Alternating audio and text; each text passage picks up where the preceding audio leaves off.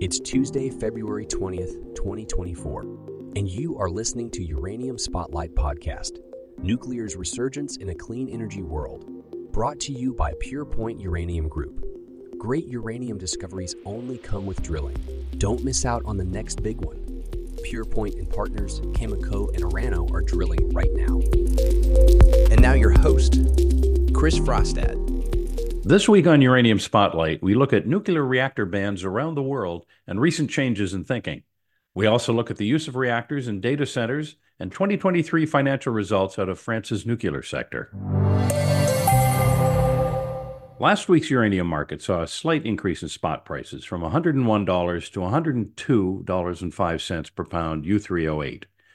This comes amidst a backdrop of recent surges in uranium spot prices driven by concerns over the supply demand imbalance compounded by geopolitical tensions. Market participants are closely eyeing new production to alleviate those concerns. CEO Paul Goranson of Encore Energy highlighted various factors impacting the market, including supply chain issues and geopolitical risks. Despite efforts by mining companies to restart operations and initiate new projects, supply growth may not match demand expansion quickly enough. Additionally, challenges faced by major producers like Kazatomprom, such as sulfuric acid shortages, further complicate the supply landscape. Geopolitical tensions, particularly stemming from Russian involvement in the nuclear fuel supply chain, continue to add uncertainty. Efforts to reduce reliance on Russian uranium, such as legislative actions in the U.S., contribute to the market's volatility. Despite rising spot prices, long term prices remain relatively stable, reflecting the industry's struggle to support investments necessary for increased production capacity. Overall, the uranium market remains characterized by tight supply conditions and heightened uncertainty. There remain a number of countries around the world that have banned or moved to phase out nuclear power. These countries include Germany, Austria, Australia, Denmark, and Serbia, as well as a number of smaller countries like Luxembourg and Malta. Other countries, such as Switzerland, or certain U.S. states, such as Illinois, have re- nuclear reactors currently operating, but have bans on building new ones. Last week, Switzerland saw the beginning of an initiative to lift the ban on new nuclear reactors. The initiative, titled Electricity for All at All Times Stop the Blackout, seeks to overturn a ban on constructing new nuclear reactor plants that was established by voters in 2017. Spearheaded by center right circles and supported by representatives from various political parties and business associations, the initiative emphasizes the need for environmentally friendly electricity and clear responsibilities for electricity security. Proponents of the initiative argue that the combination of hydropower and nuclear power, which was previously utilized in Switzerland, was environmentally and climate friendly and should not have been abandoned. They advocate for achieving carbon neutrality without restrictions suggesting that nuclear power should be considered alongside other energy sources in Switzerland's energy transition.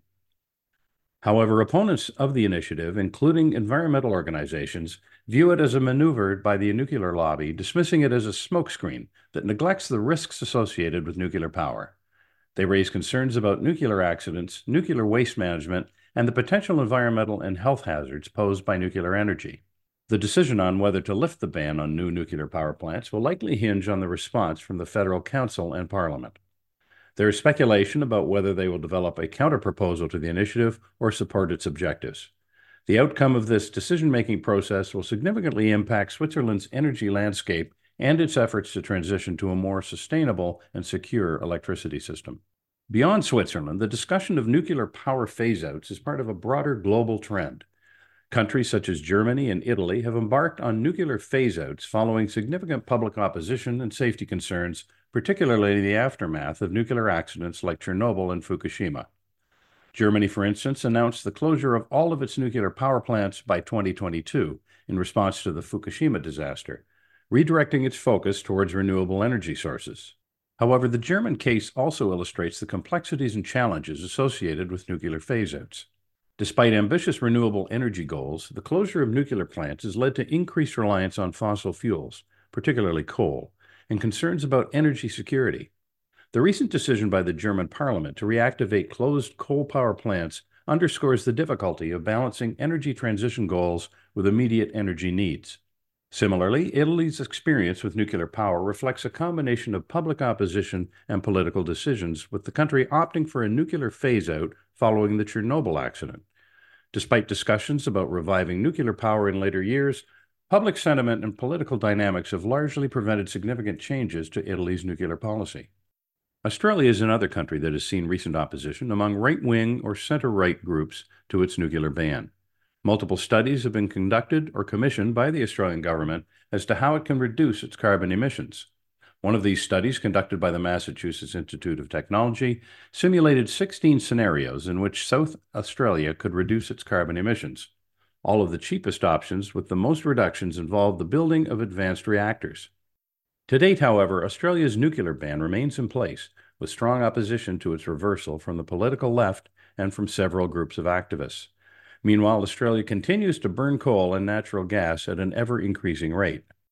The benefits of nuclear power for Australia, however, are only related to the environment. Whereas most countries are also interested in nuclear power for energy security and reductions in the price of electricity, Australia has plentiful natural gas and coal to use before it ever needs to start on its reserves of uranium, which are also the largest in the world. In contrast, some countries have reversed course on nuclear energy due to climate concerns and energy independence considerations. Belgium, the Philippines, Greece, Sweden, and South Korea are among the nations that have reconsidered their nuclear policies in recent years, highlighting the evolving nature of the nuclear energy debate. Bans on nuclear energy mostly stem from fears of nuclear accidents such as Fukushima, Chernobyl, and Three Mile Island.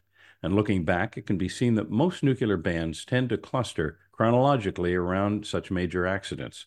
But such accidents are uncommon, and deaths related to air pollution climate change, and other natural disasters related to the use of fossil fuels are far more common. These bans are rooted in the fear of the unknown, and without a better understanding of things such as radiation poisoning, countries will continue to ban nuclear reactors at the cost of an untold number of deaths related to the use of fossil fuels. Small modular reactors, or SMRs, are now seriously being considered for artificial intelligence data centers. SMRs are considered to be perfect for AI data centers by many in the industry due to their short build times, low costs, and because they generate a continuous supply of energy in just the right amount for AI. AI data centers are far more energy intensive than their non AI cousins as a result of the added processing power needed to train advanced AIs like OpenAI's ChatGPT. In the past week, one data center, which is planned to be powered by an SMR, has been permitted for rezoning. In another instance, Chris Sharp, CEO of a company that builds AI data centers, has come forward to say that future data centers will need their own built in reactors or, as a society, will be running the risk of blackouts. The 2023 financial results of French nuclear industry giants EDF and Orano, as well as nuclear engineering group Framatome, suggest an improved outlook for the nuclear sector in France and beyond. EDF's performance is particularly noteworthy, with sales totaling 139.7 billion euros and significant improvements in earnings and net income compared to 2022. This turnaround is attributed to robust operational performance, marked by a substantial increase in nuclear generation and effective management of stress corrosion repairs and reactor outages. Furthermore, EDF's UK nuclear fleet contributed significantly to its overall performance, despite a slight decrease in output compared to 2022. The company plans substantial investments in its UK generating stations to stabilize nuclear output, emphasizing its commitment to a long term partnership with Britain. Framatome's revenue growth, driven by EPR projects in France and the UK, underscores the positive momentum in the nuclear engineering sector. Despite challenges in North America, Framatome's strategic focus on project execution and optimization of overhead costs has yielded favorable results. Orano's strong financial performance, supported by rising market prices and increased activity in both front-end and back-end operations, reflects a promising outlook for the fuel cycle industry. The company's decision to enhance enrichment production capacity aligns with its strategy to support new nuclear energy prospects and diversify into emerging areas such as nuclear medicine and battery technology. Overall, these results indicate a resurgence in the French nuclear sector, buoyed by government support and strategic investments. The planned construction of new reactors, coupled with ongoing efforts to modernize existing infrastructure and expand into related fields, bodes well for the future of nuclear energy in France and its global influence on the uranium markets. Wraps up your Uranium Spotlight coverage for this week.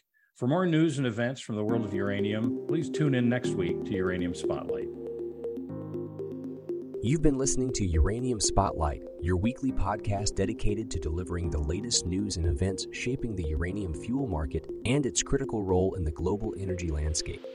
Brought to you by PurePoint Uranium Group.